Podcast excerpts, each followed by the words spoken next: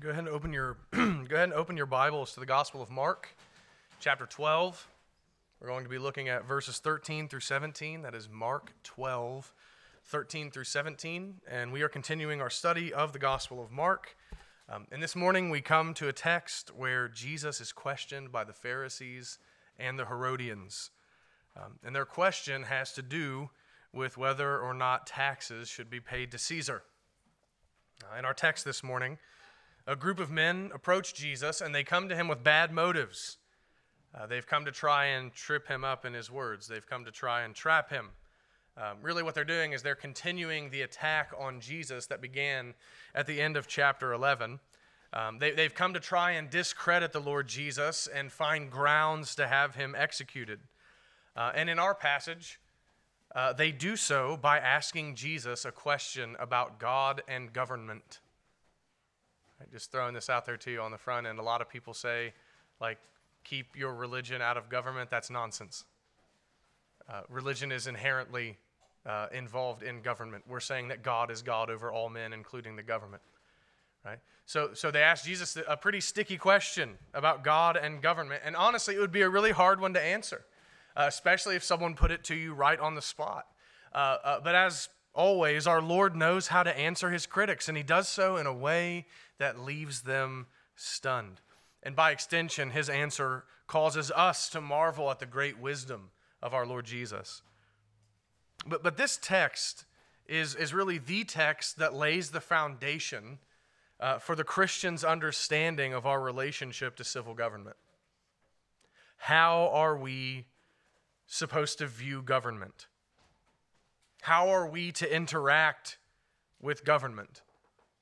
Here's a fun question How are Christians to interact and relate to, or rather, interact with and relate to ungodly governments, wicked rulers? And the answer is basically this I'll give it to you on the front end. Most of the time, most of the time, not all of the time, but most of the time, you can submit to the state and still be faithful to God.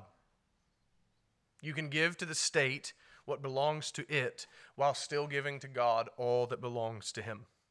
That's, that's, that's essentially the, that's a summary of our text this morning. Um, so, so what I want to do today is pretty simple. I'm going to walk through this text rather quickly. It's a very simple portion of Scripture, and, and I want to show you how our Lord, in His wisdom, neutralized the hostile question of His enemies. And then I want to consider His answer. Second, I want to consider His answer to them more deeply. Um, I may come back to it next week, um, but I want to consider His, his answer to their question more deeply.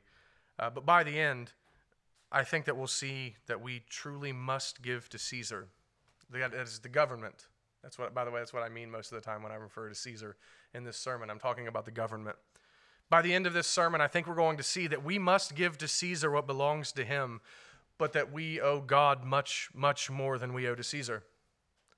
As one uh, preacher said, we must give our silver to Caesar, but we must give our souls to God. So, with that said, if you would, if you would and are able, please stand with me now for the reading of the inspired, inerrant, and infallible Word of God. Mark chapter 12, verses 13 through 17. And they sent to him some of the Pharisees and some of the Herodians to trap him in his talk. And they came and said to him, Teacher, we know that you are true and do not care about anyone's opinion, for you are not swayed by appearances, but truly teach the way of God. Is it lawful to pay taxes to Caesar or not? Should we pay them or should we not? But knowing their hypocrisy, he said to them, Why put me to the test? Bring me a denarius and let me look at it. And they brought one. And he said to them, Whose likeness and inscription is this? They said to him, Caesar's. Jesus said to them, Render to Caesar the things that are Caesar's, and to God the things that are God's. And they marveled at him. This is the word of the Lord. Let's pray. Our Heavenly Father, we come before you now and we plead for your mercy. Uh, please bless us by your Spirit this morning and open your word to us. Challenge us with the word. Show us our sin. Show us where we need to repent. And show us Christ. Show us your great love for us reveal to us our obligations both to God and to men. and grant us grace to walk in whatever you command. And grant us hearts, God, that would do so not out of mere moral obligation, but out of love for the Savior, out of love for God. Help us this morning, we pray. We ask for these things in Jesus' name and for his sake. Amen. You may be seated. So let's go ahead and dive into our text. Verse 13. And they sent to him some of the Pharisees and some of the Herodians to trap him in his talk. The text says they sent some Pharisees and Herodians. Um, now, the last group that Jesus has been speaking with were, uh, we read in chapter 11, the chief priests, the scribes, and the elders. And those three categories make up the Sanhedrin. And you'll remember, or you'll pretend that you remember, uh, the Sanhedrin is the ruling religious body in Israel. It's the highest religious ruling body in Israel. And Mark tells us then that it was a delegation from the Sanhedrin that sent these Pharisees and Herodians to Jesus. And they came to him with bad motives. They came to try and trip him up. They came to try and trap him in his talk, is what the text says. And the word trap here means to ensnare.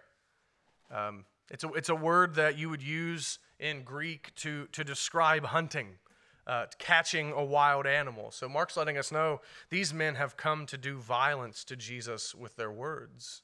And real quick, before you think that I've gone liberal, what do you mean words or violence? Yeah, I'm not buying into that. Let me explain what I mean. Luke chapter 20, verse 20 is a parallel account. It says, So they watched him, that is Jesus, and sent spies who pretended to be sincere that they might catch him in something he said, so as to deliver him up to the authority and jurisdiction of the governor. They seek to do violence to Jesus with their words because they want Jesus to say something that they can take to Pilate so that he can be arrested. They want to bring Jesus to Pilate on capital charges.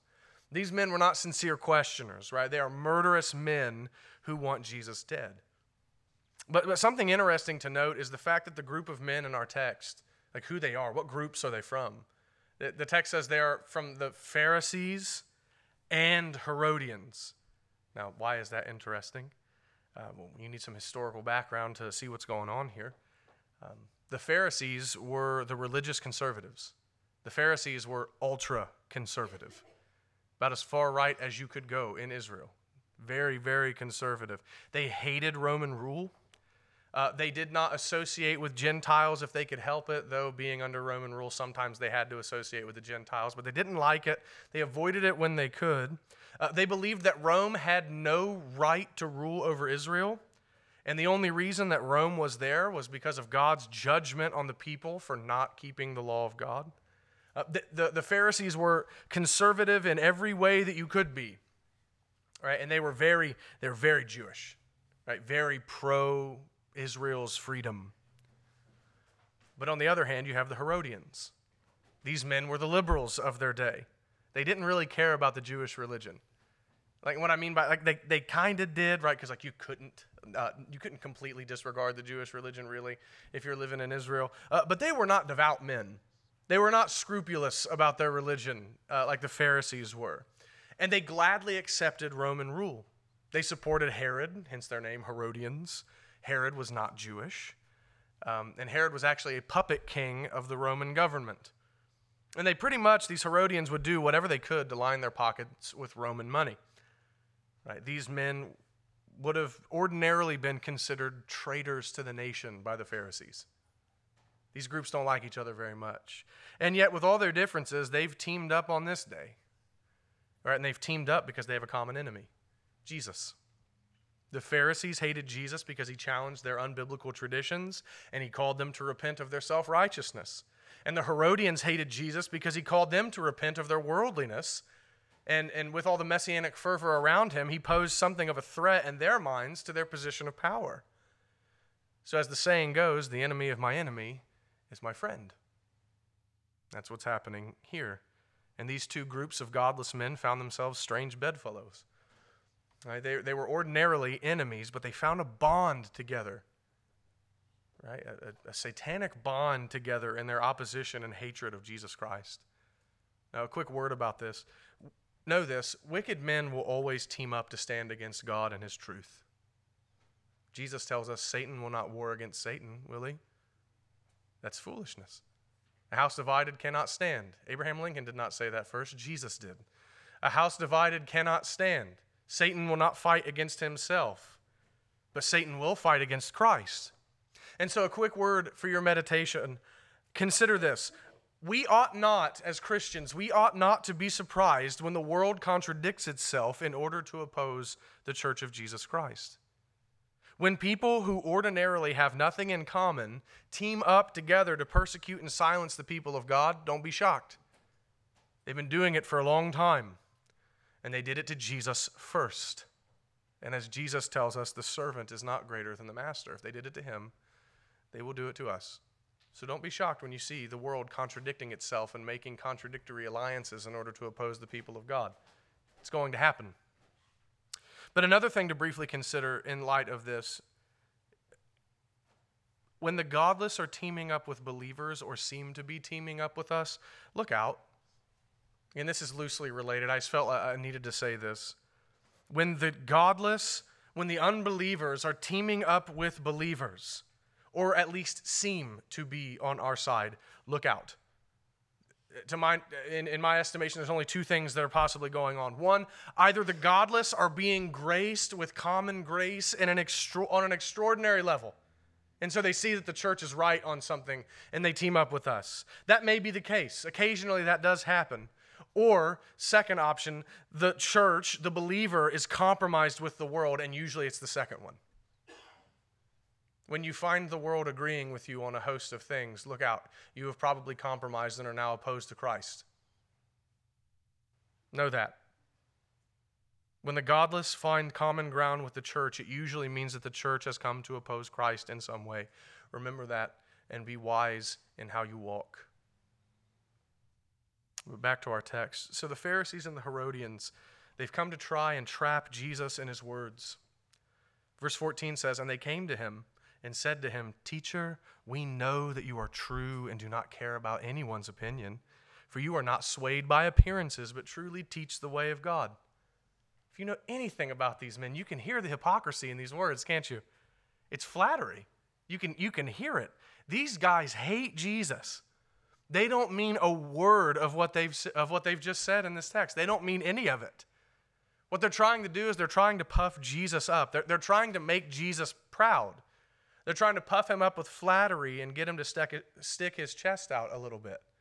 That's what's going on here. They call him rabbi, right? Teacher. Right? This was a, a, a title of great respect from them. And they call him honest. You are true. They tell him, We know that you're going to shoot straight with us, Jesus, because you don't lie. And they say, You don't care about anyone's opinion, right? You're not a respecter of persons. You're not swayed by the opinions or status of men. They say, Jesus, we know that you won't shy away from the truth.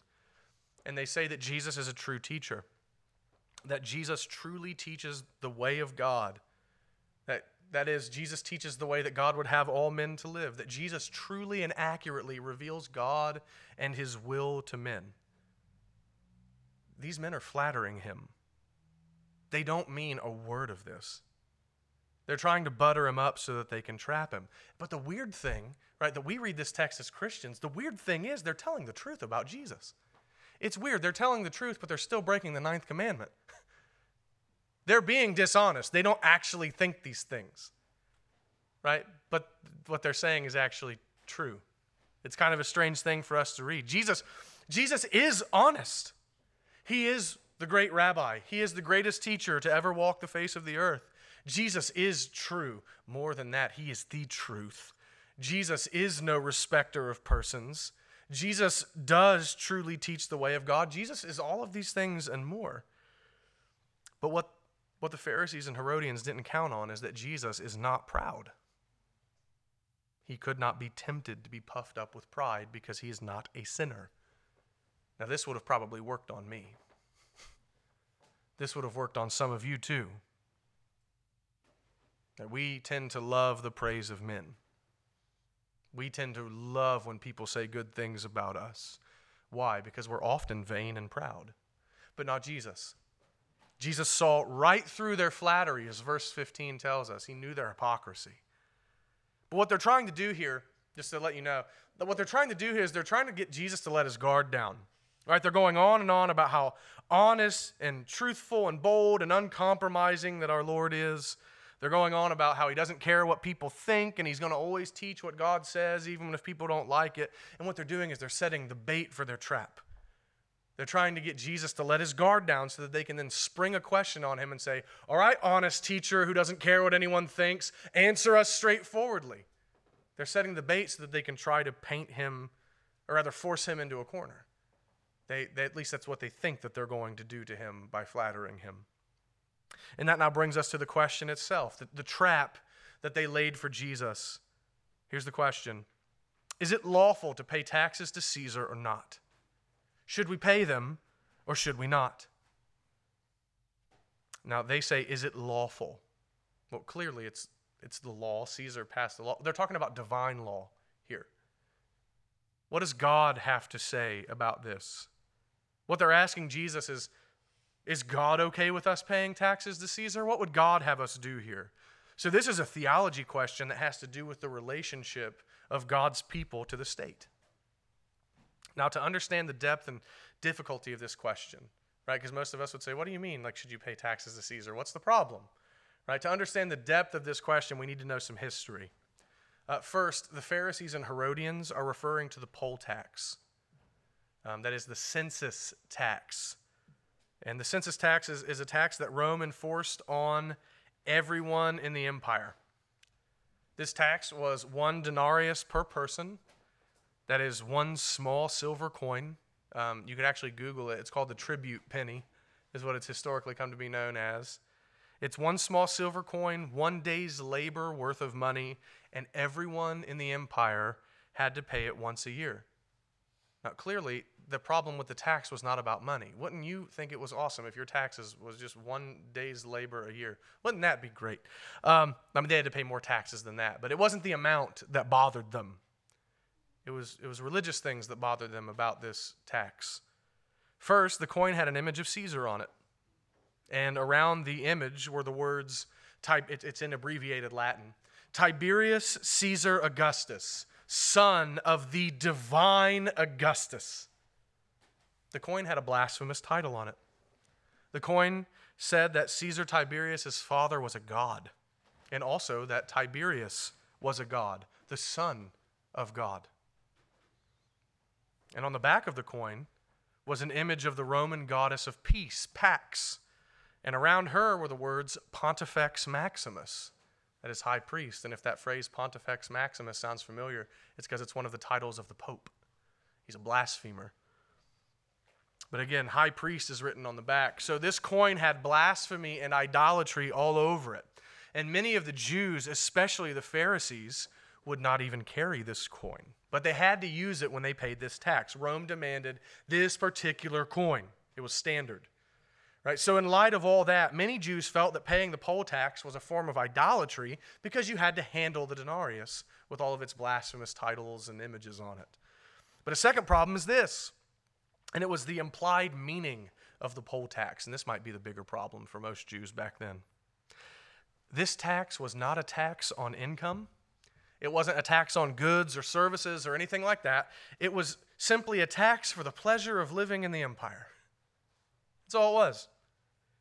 And, and what it basically declared, what, what, what this tax declared, was that the citizens of the empire, just for being citizens of the empire, belonged to Caesar. They were owned by him in some sense. And so he could tax them just for being there. And so nearly all Jews resented this. They believed that it was blas- a blasphemous tax. Why is that? What's God saying in the Old Testament? You are my possession.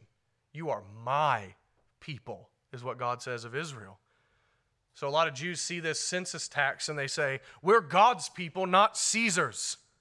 And so Many believed that paying the tax was participating in and agreeing with Caesar's statement that they, as a people, were owned by him. Right? And, and knowing that this, is, that this is the sentiment of the day amongst the Jews regarding this tax, the Pharisees and Herodians asked Jesus, Is it lawful to pay the tax? This is, let's give the devil his due. This was a smart question. This was a smart question for them. It's a sticky question. And this seems to put Jesus in a tough position. Let me explain. First, if Jesus says, no, don't pay the tax, then as we read in Luke chapter 20, verse 20, they're going straight to Pilate and they're going to tell him Jesus is, is inciting rebellion against Rome. And Pilate would no doubt have seen this as an act of sedition and would have had Jesus put to death. Rome was fairly tolerant with Israel's religious stuff, but they handled uh, sedition with steel. They did not play with that stuff. They did not mess around with insurrection. They did not mess around with rebellion. So if he says, no, don't pay the tax, they're going to go tell Pilate what he said, and then he's going to be mur- put to death. But, second, if Jesus says, yes, pay the tax, well, then your average citizen of Israel is going to hate Jesus now. And they're going to say, well, he's okay with blasphemy. He's okay with Rome. He must be a supporter of Caesar. And the only reason, as we read at the end of chapter 11, the only reason that the, I'm sorry, at the end of the parable that we read last week, the only reason that the Sanhedrin has not seized Jesus and arrested him is because they feared the people, because Jesus was still somewhat popular. But if the people don't like Jesus anymore, then they're free to do what they want and have him killed. They could arrest him. And if the people don't care, then they're going to get away with it. So Jesus seems to be in a tough spot here. The Pharisees and Herodians seem to have pitted God against government. They seem to have made the, the answer an either or question. So, how will Jesus answer them? Verse 15 But knowing their hypocrisy, he said to them, Why put me to the test? Jesus sees through their flattering words. He, he knows that they hate him. He's not falling for it. And he can also see, I, I want to draw your attention to this, he can see the satanic influence that works behind them. Where do I get that from? He says, Why put me to the test? This is the same kind of language that our Lord used in the wilderness when he was tempted by the devil for 40 days. This is the same kind of language. So, behind this question, behind the opposition of these wicked men, stands the devil. And that's really who stands behind all opposition to Christ. We can say this the spirit of Antichrist is behind all opposition to Christ. Satan himself is behind all opposition to Christ. These men are controlled by the malice of Satan. They hate Jesus because, as Jesus said in John's gospel, they are of their father, the devil. And the same is true for all men who oppose Christ and his truth, even to this day. Those who oppose Christ are sons of Satan, doomed to damnation unless they repent and turn to Christ in faith. that's what these men are. He says, Why do you put me to the test? But our Lord continues to answer. He says, Bring me a denarius and let me look at it. Verse 16, and they brought one, and he said to them, Whose likeness and inscription is this? They said to him, Caesar's. Now, Jesus doesn't have a coin on him. And, and this is kind of funny. He doesn't have the coin, but someone among them does. Right? So just think about this for a moment. Jesus does not have the blasphemous coin on his person, but they do. And this might be recorded for us because of some important implications. Um, you, you see, to use the currency of a government is to, at least in practice, admit that that government is actually sovereign over you. To use the money of Caesar implies that you have accepted the rule of Caesar as at least somewhat legitimate. You're using his money. You must think he's a ruler. So Jesus is already pointing out some of the hypocrisy of the questioners. They don't seem to have as big of a problem with the rule of Caesar as they say they do because they have his money in their pocket. But regardless, maybe, maybe I'm reading too much into that. I, I, I could say that's possible. But regardless, they, they bring the coin to Jesus and he asks them a question. He says, Whose likeness and inscription is on this coin? He asks, Whose image and name is on this coin? Clearly, it's Caesar's name, title, and image on the coin. And that means that the coin belongs to him.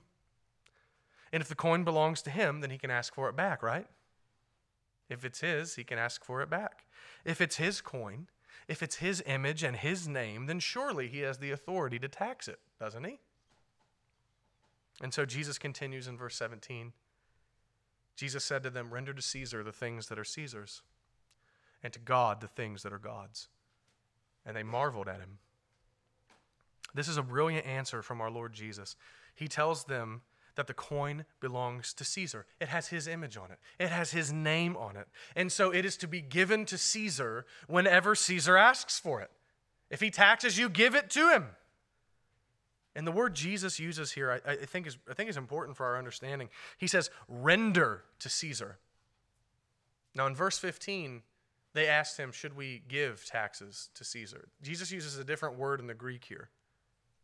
He says, render. And render does not mean give, it means pay what is owed. He says, pay what is due. Render is the language of debt payment in the original here. Jesus tells them that taxes to Caesar are actually owed to Caesar. That is, Caesar has, we don't like this as Americans, but let's hear it. Caesar has a right to tax those under his authority. And so they are to pay Caesar the tax that is owed to him. It's his coin, his image, his name, and he has a right to tax the people of the empire. So they are to give to Caesar what is due to Caesar. But that's not all that he says. He says, and render to God the things that are God's. Do you see what Jesus has done? Like, it's a little bit of a play on words, honestly, but it is theologically weighty and it's a brilliant answer from Christ. He has just spoken of the image and name on Caesar's coin. And then he says that the object with Caesar's image and name belongs to Caesar. And what do we know about human beings? We've been made in the image of God. All men and women are made in the image of God. If you think I'm stretching that, you should know this. Mark actually uses the same language in verse 16 that is used in the Greek Old Testament at Genesis 1:26. Same exact language. Then God said, Let us make man in our image after our likeness. He's making an allusion to Genesis 1:26. Do you see what our Lord has done here? Man is the image and likeness of God. God's image and likeness is on man, not to mention those of us who have been redeemed through Christ. We have his name put on us in baptism. The name of the Father, Son, and Holy Spirit. That's another sermon for another time. But just like Caesar's image is on the coin, God's image and likeness is on man. And if the coin with Caesar's image belongs to Caesar, then certainly the people made in God's image, who have his image stamped on them, surely then they belong to God. Jesus is telling them that since they are made in the image of God, they are to render. That is, they are to give God his due. They are to give to God what belongs to Him. They are to give themselves entirely to God. As those made in the image of God, we are to give everything that we are, everything that we have, everything belongs to God. There is not one facet of us as human beings that does not have God's image on it in our entirety. We were made in his image and likeness, and so we are to give the entirety of ourselves to him. It is his due as our king. It is what we owe him. So, again, to summarize, Jesus is saying here give your silver to Caesar, but give your soul to God. Jesus has masterfully answered their question. He's answered it so well that verse 12 says they marveled at him. They went silent for the moment. They did not imagine that Jesus would give such a good answer, such a thorough answer, an answer that effectively neutralized the threat and their question. You see, Jesus has affirmed that Caesar's tax should be paid but that does not mean that God should go ignored. So, what we see here is that Jesus is neither a seditionist nor an apostate. Jesus has said that Caesar has his rights, but God also has his rights. And what is owed to God, namely the whole person, is greater than what is owed to Caesar. And so Jesus is neither a shill for Caesar nor one who doesn't take God seriously. What Jesus has said here in his answer is that ordinarily you can submit to the state and still be faithful to God. Jesus has declared that Caesar should be given money, but God should be given the whole life. And this is the right answer. This is the divine answer from the Son of God. And what a glorious thing it is to see the wisdom of our Lord Jesus here. Now, having walked through this text, ordinarily I'd be done. And you would say, man, that was a short sermon. Guess again. Not today. Not today. Uh, I want to take some time now and think through the implications of Christ's words in verse 17. Jesus' words in verse 17 lay the foundation for the Christian's relationship to government. Jesus tells us that we are to be good citizens. He tells us that there are things that we actually owe to Caesar. He tells us that there are things that we actually owe to the government. But he also tells us here that our highest allegiance is to Almighty God. Caesar has his rights, and God certainly has his too. And our debt to God is much greater than our debt to Caesar. We may owe something to Caesar, but he does not own us like God does. While we must have some allegiance to Caesar, our highest allegiance is always to God. And so, in light of that principle, please turn to Romans chapter 13. Turn there, it's not going to be on the screen. Turn there, Romans 13. I want us to consider a very relevant issue for us in our day of political turmoil, what I believe is government overreach and impending tyranny. Uh, what should our attitude be toward the state? Firstly, we must recognize that our Lord teaches us that there are some things that are owed to Caesar. And we see the apostle Paul flesh this out for us further in Romans chapter 13. Let's let me read that to you. Romans chapter 13 verses 1 through 7. Let every person be subject to the governing authorities, for there is no authority except from God, and those that exist have been instituted by God. Therefore, whoever resists the authorities resists what God has appointed, and those who resist will incur judgment. For rulers are not a terror to good conduct, but to bad. Would you have no fear of the one who is in authority?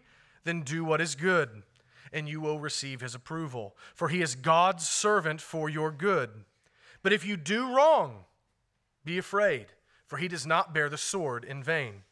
For he is the servant of God, an avenger who carries out God's wrath on the wrongdoer. Therefore, one must be in subjection, not only to avoid God's wrath, but also for the sake of conscience. For because of this, you also pay taxes for the authorities are ministers of God, attending to this very thing. Pay to all what is owed to them. Let me read that again. Pay to all what is owed to them. Taxes to whom taxes are owed. Revenue to whom revenue is owed. Respect to whom respect is owed. Honor to whom honor is owed. We owe Caesar some things. Jesus said it. Paul says it again. But what are they? From this text and some others, I think there are five things that we owe to Caesar. First, we owe Caesar obedience. We owe Caesar obedience. Romans 13 tells us that we are to be subject to the government. We are not to totally reject the authority of the state. We must be in subjection to the state. And I, I know, listen, I know you guys, and I know me. Most of us don't like this. As I was talking with Pastor Steve on Friday, I have a hard enough time gladly submitting to God who gave his son up for me to save my soul, let alone a government that I am convinced does not give a rip about me. And yet we owe Caesar our obedience. Paul reminds us at the beginning of Romans 13, verse 1, that the government, even a pagan one like Rome, let's remember the context here, even a pagan government has been given authority by who? By God. By God. And since we, this is how the fifth commandment works for all of us, isn't it? Regardless of the situation we find ourselves in, We respect authority that is over us. Why? Because ultimately we respect God, and God has placed those people and institutions in authority over us. So, since we respect God's sovereignty, we are to respect and obey the state. We owe Caesar our obedience. Let me put it to you this way. Maybe this is a safe way to say it. We owe Caesar as much obedience as we can give. As, we, as much obedience as we can lawfully give, we give it. More on that later. Hear me on this. God has been beating me with this text, by the way, this entire week. Many of you know me and, and how I tend to lean politically. I don't like the government. Most of you don't either, Dave. Stephen.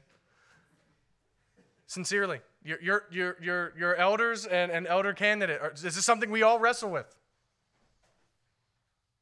We owe as much obedience as we can give, hear me, even if you think a law is stupid. I'm not saying unjust. I'm not saying contradicts the law of God, but you think a law is stupid, you still ought to obey it. Again, we can, we can ask the question later about the legitimate sphere of authority that God has given to Caesar, and that is a long conversation to have. But if it's in his realm of authority, even if we think it's a stupid law, we should still obey. An example speed limits. I think most speed limits are stupid. I'm serious. I think most of them are, not all of them. Go 25 in a kid's zone. That makes sense. Don't kill children with your vehicle. 23, why is there a speed limit on 23? I don't know. Anyway, but even a law that you think is stupid should be obeyed. Even a law you think is unnecessary we are to obey as much as we can. Our default setting as Christians is to obey the government in every way that we can, as long as it doesn't conflict with our allegiance to God. We owe Caesar our obedience. The text is clear. Second, we owe Caesar taxes. Jesus and Paul are both very clear. We owe our taxes. Pay to each one what is owed, says the apostle. And he says taxes. You only owe taxes to Caesar. Pay what you owe, even if they're exorbitant. How do, you, how, how do, I, how do I know that? Because Rome's were. At times, Rome's were, and, and Jesus says, pay them. Paul says, pay them. Even if they're being used for things that we find abhorrent, we should pay them. Where do you get that?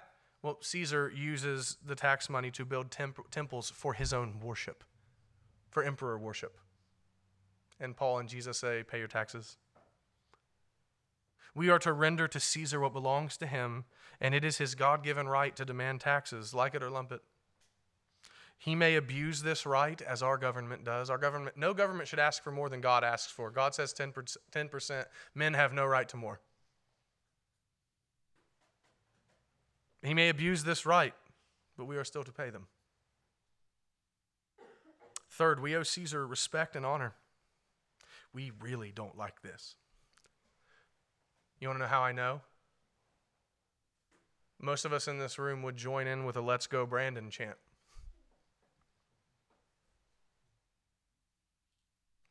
We don't like to show Caesar respect. Verse 7 says we are to pay respect to whom respect is owed.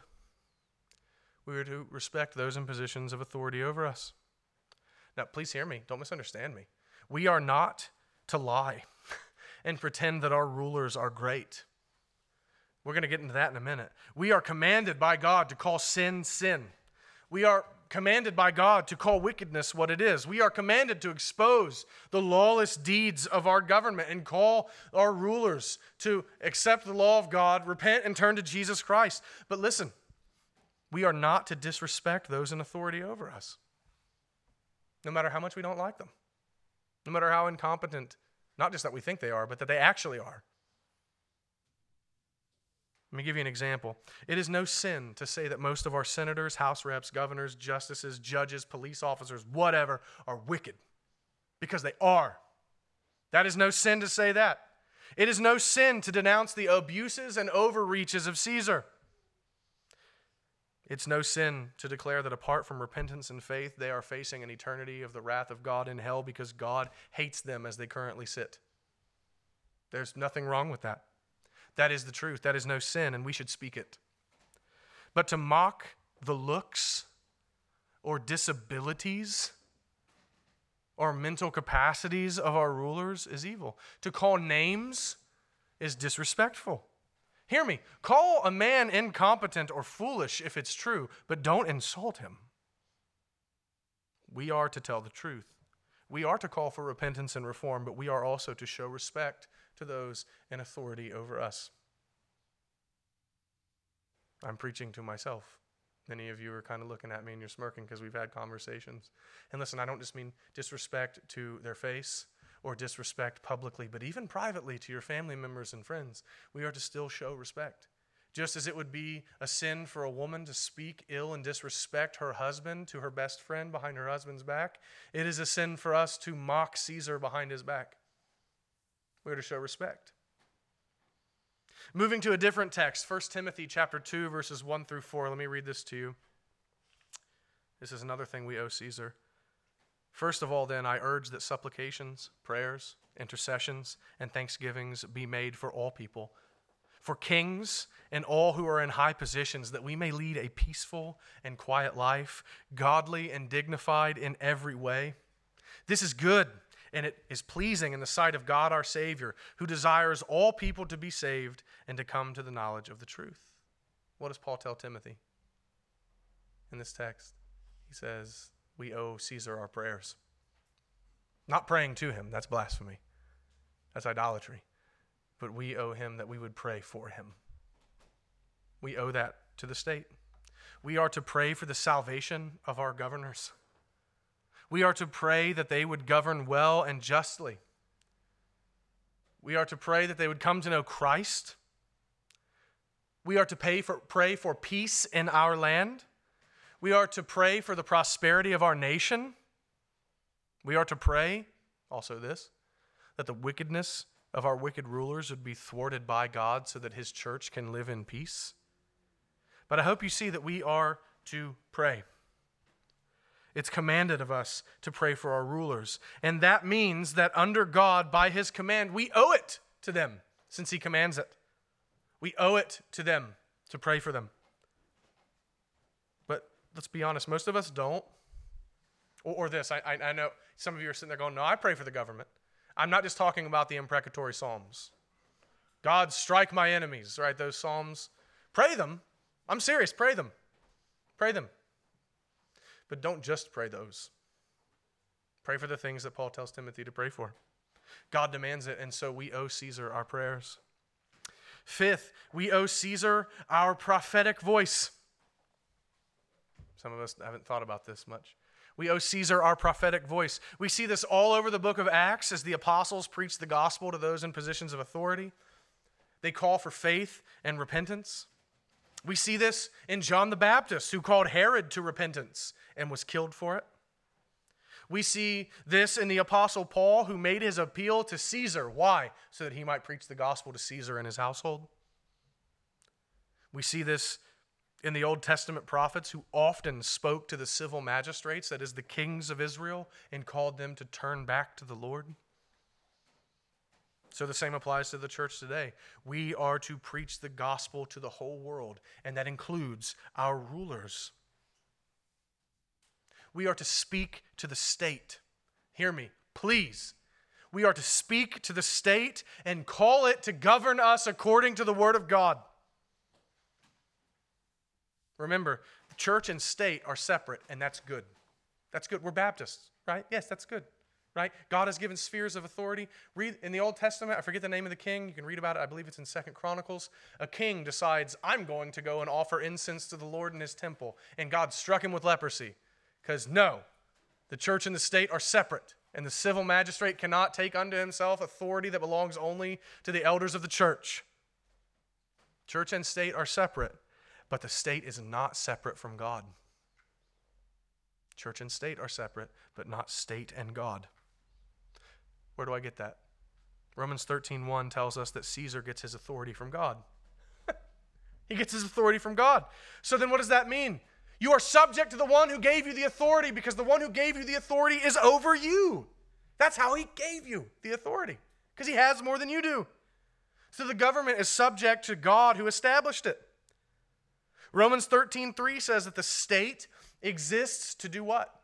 Punish evil and promote good. Let me ask you this who gets to define that? Do sinful, wicked men get to decide what good and evil is? Nonsense.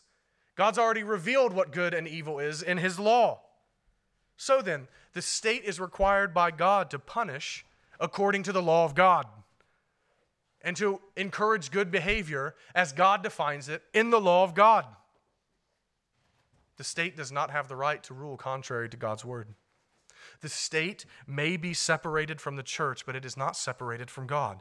The state is obligated to acknowledge the lordship of Jesus Christ and the rule of Christ according to his commands. I know I could get real postmillennial here if I wanted to, but Psalm 2 says the nations belong to Christ.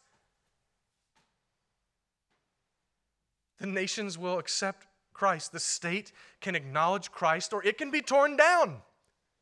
Because the state may disobey Christ, but it does not have the right to do it legitimately. It's His. The whole world is His. And it is, in light of that, our responsibility. We owe it to our government to remind them of these things. Do we not? We owe it to them. When Caesar oversteps his God given authority, we are to call it out and call the government to repent. When the state passes immoral laws, applauding sodomy and encouraging young women to mutilate their genitals, we are to call the state to repent. When the state praises wickedness, we are to call it to repent. We are to remind the state that they are under God. And listen, we owe this to our government out of love. Oh, please, I'm not the best at this. we owe it out of love. What do I mean out of love? Because God is going to judge every single person in authority for how they ruled and he will damn all those who ruled unjustly unless they repent and turn to his son. So if we love those who govern us, if we love our neighbors, we will care enough about their soul to tell them, God's going to judge you for what you've done. We should be writing letters to our state reps. We should be writing letters to our governors. We should be writing to our senators. We should be writing to our, we should we should be contacting them. Portsmouth City Council, if they do something wicked, as they have, we should be down there calling them to repent. Why? Because we owe it to them, because they will be damned if they don't repent and turn to Christ. And if we love our neighbors, we will warn them. We often don't think about our, govern, our governing authorities as our neighbors, do we? But if we love them, we owe them our prophetic voice. So we owe our voice to Caesar. We owe much to Caesar. I'm still not done. Buckle up. We owe much to Caesar, and it's not always easy. Fallen sinners do not like to submit to authority very often. But while we owe very much to Caesar, our obedience to him is not absolute, it is not unlimited. Please hear me. To quote R.C. Sproul, I believe he said, We are to render to Caesar what belongs to Caesar, but not everything that Caesar says belongs to him actually does. That's wise. That's wise. God determines what belongs to the government. Our obedience is absolute and unlimited to God alone, for He alone is the true King. Our Lord Jesus alone. By the way, this is a political title, by the way. Jesus is King of Kings and Lord of Lords. Our religion is inherently political. If Jesus is Lord, then Caesar is not. you ever thought about that? If God is king, Caesar is not. Caesar is a lesser king. If Jesus is Lord, Caesar is not. So, in light of that, since we are to render to God what belongs to God, and since our highest allegiance is to Him, since Christ is the true King, we must now turn to consider when we must disobey the state. Because we owe much to Caesar, but not everything. Some of this is very simple. We must disobey the state when, one, the state commands what God forbids, or two, the state forbids what God commands. This is pretty straightforward. There's not really any disagreement among serious Christians on this issue. If the government commands us to disobey God in any way whatsoever, whether by commission or omission, we must disobey the government. If God says do it and Caesar says don't do it, you, you do it. If God says don't do it and Caesar says do it, then you don't do it. We obey God. This is the heritage of the church. Our allegiance is to the Lord. So if the state attempts to make us disobey the Lord, then we must disobey the state instead. Instead, it's very simple. We read this explicitly in Acts chapter 5. The apostles were arrested for preaching the gospel. They had been told by the governing authorities, stop preaching in the name of Jesus. And then when they were arrested, Peter says this, Acts 5:29, we must obey God rather than men. It's that simple. So when any authority makes a law that contradicts what God has said, we disobey. And we do so why? Because we have to render to God what belongs to God. And God gets us. Caesar gets qualified obedience, God gets unqualified obedience. But what about murkier issues? Here's where it gets fun. What about where it's not so clear? Caesar's not telling you to abort your child, right? Issues are murkier, it's not so black and white. What do you do whenever the question of spheres of authority come in? What does Caesar actually have a right, according to God, to command of you? spheres of authority come into question. What do we do when Caesar commands, hear me, when Caesar commands something that is not necessarily sinful, but it might lead, maybe not certainly, but it might lead to our inability to obey God in the future? What do we do then? What do we do when Caesar seems to be taking away a right that God has given to us as human beings? Again, it appears that way. What do we do when Caesar oversteps his bounds and encroaches on another government that God has established, like the family or church? Some examples to consider briefly. If the state says that church services cannot be any longer than one hour, do we obey? They're not telling us we can't meet. They're not telling us what we can do when we gather. They're just telling us you can only meet for an hour. You, do we obey that as Christians? Todd's shaking his head no. And he's right. And we'll get to that in a second. But you see how that's a little bit of a gray thing. They're not telling us to sin. They're just, they're, they, have made a law. Is, is, are they within their right to, to, to make that law? The state says that the church has to make some kind of financial decision that's not inherently sinful. Must we obey? The state says that the church uh, must permit our buildings to be used by the government for some reason, Monday through Saturday. Must we obey? The state says that the church must wear masks or we cannot assemble. Must we obey? I personally think the question to, to the church, the answers to the church questions are pretty easy. The elders have the highest authority over the church, not Caesar. So those things are subject to the elders of the church. I think that's fairly simple. Caesar does not have a right to dictate anything that the church does as a church. That's where I'm at with it. But what about in the home? right? How much authority does Caesar have in the home? Again, these are all murky, tough questions. If the government makes homeschooling illegal, do you have to, according to God, send your children to public school? Is it a sin to send your kids to public school? Maybe, maybe not. If the government tells you that you must give up your guns, do you have to obey? If the government tells you uh, to wear a red shirt on Tuesdays, do you have to obey? It's not a sin to wear a red shirt on Tuesdays. These questions are tough. They are. Where does the legitimate God given authority of Caesar end? When are we permitted to disobey? In these kinds of areas. They're gray. I hate gray. I'm a very black and white kind of guy. This stuff makes me uncomfortable. Very uncomfortable. And I certainly have my own thoughts on this subject. On all these questions, I have my own answers. And I think that they're pretty well informed by Scripture. But I want to say this to you I recognize that I am not infallible, and there are many godly, well studied men who disagree with my conclusions on some of these things, even Pastor Stephen. We talked about some of them on Friday, and we locked horns. I won't tell you who won. No one won. I also recognize that my job is to preach the word and not my opinions on subject or on areas that are I'm subject to be in error on because they're so difficult. And also, I'm not completely settled in my own mind on some of these issues. So let me say this many Christians will have different answers. But there are clear principles that each one of us have to apply to these difficult situations. And I'm going to give them to you now, and I think these are really relevant for us in the days ahead for us as Christians in this country. First, we must pray. You have to pray. We must pray for wisdom about such issues that are so gray and cloudy. We must pray for God to guide our thinking about Caesar's authority and when we must disobey. We're fools if we don't pray. Not only that, but God's given us a promise in the book of James. Does anyone lack wisdom? Pray. Ask God for it. He'll give you wisdom. Pray. Second, We must study the word. Oh, don't sit and try to reason these things out in your own mind using only your mind. You're a sinner. I promise, if you're a contrarian like I am and you take the Bible out, what should I do? I'm just going to think through this. Disobey Caesar every time.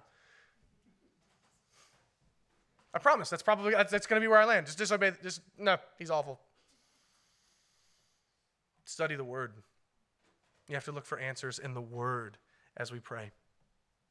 And listen, in, in, in this studying the word, talk to Christians who know the Bible better than you do. And we must consider, hear me, and this is some of you need to think about this. We must consider not just the black and white words of the Bible, but also the implications that come out of those words, and also the presuppositions and principles that lay at the foundation of the things that Scripture says. We must consider those things when studying the Word. Third, in these difficult issues, we must never violate our consciences. This is very important. Romans 14 23 reads, Whatever does not proceed from faith is sin. The Bible tells us that whatever we do that violates our conscience, whatever we cannot do with a clear conscience, whatever does not proceed from faith is certainly sin for that person to do. What does that mean? We must obey our consciences as they are informed by the Word of God. We absolutely must. Now, hear me. What if my conscience is wrong? It might be. You might be wrong whenever you follow your conscience, and your conscience may need fixed, but you don't know that yet, do you? And so you must follow your conscience as it is right now and informed by the word, or you are certainly sinning. You must obey your conscience. Even as, and even as you follow your scripture informed conscience on these tough issues, you must continue to study and refine your understanding of these things and repent where you must, where you realize you were wrong, and then continue to strive to obey God according to conscience. Fourth, we must respect one another's consciences. This was our stance with the COVID vaccines and stuff. We respect each other's consciences. We cannot stand in judgment over another where Scripture is not plain. And as Paul instructs us in Romans chapters 14 and 15, we must bear one another, bear with one another.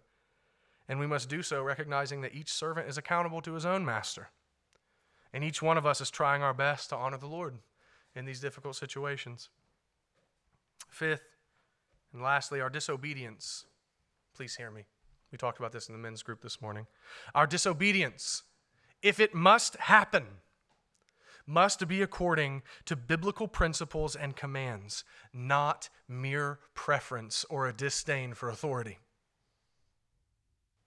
When we disobey, we do so for biblical reasons, not personal ones. Just because you don't like something that the government does does not immediately mean that you are free to disobey.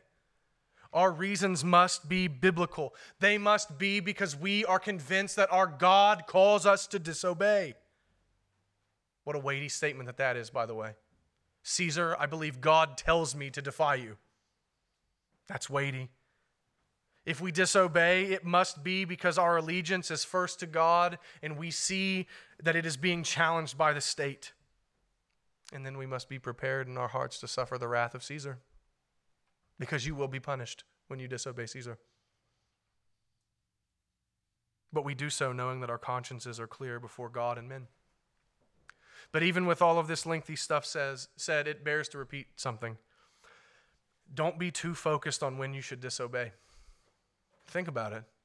But remember, our default setting as Christians is obedience to Caesar as much as we can. It's just not an unthinking, unquestioning obedience. After all, we must render to God what belongs to God. Brothers and sisters, I may return to this text next week. I know I've only really handled render to Caesar and a little bit of render to God. I may come back to this next week and consider uh, what it means to render to God. But let's end our time together this morning with this concluding thought Jesus Christ is Lord. That's what we gather here to confess. Jesus Christ is Lord. God is the true King, reigning through his Son. The world ultimately belongs to our Lord Jesus. And so, every man and government must submit themselves to Christ in faith or perish. Every single person, whether a peasant or a king, must render to God what belongs to God, and God demands repentance and faith in his Son. No one is autonomous. What do I mean? Everyone has to answer to someone. Everyone has to answer to someone. And all men, even kings, must answer to God for their rebellion against him. And the only hope for us on that day is to, submit, is to submit ourselves now to the one who suffered and died and was raised in our place for our rebellion and sin against the great authority, God. And the one who did that for us is Jesus Christ. He is the Savior of sinners, and He is also the great King of kings and Lord of lords. And all men must confess Him in faith or perish. So may God help us each to submit to Christ in faith. And may He teach each of us to render to God what belongs to God. And may He likewise teach our nation. Let's pray.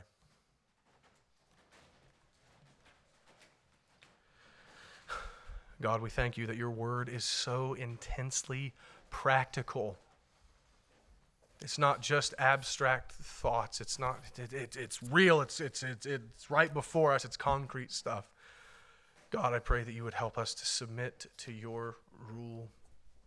And really, God, rendering to you means giving to Caesar what belongs to him because you're the one who's commanded it. So, God, I pray that you would teach each one of us that out of love for you, for saving us, and out of respect for you as our Creator, that's why we respect those in governing authorities, positions over us.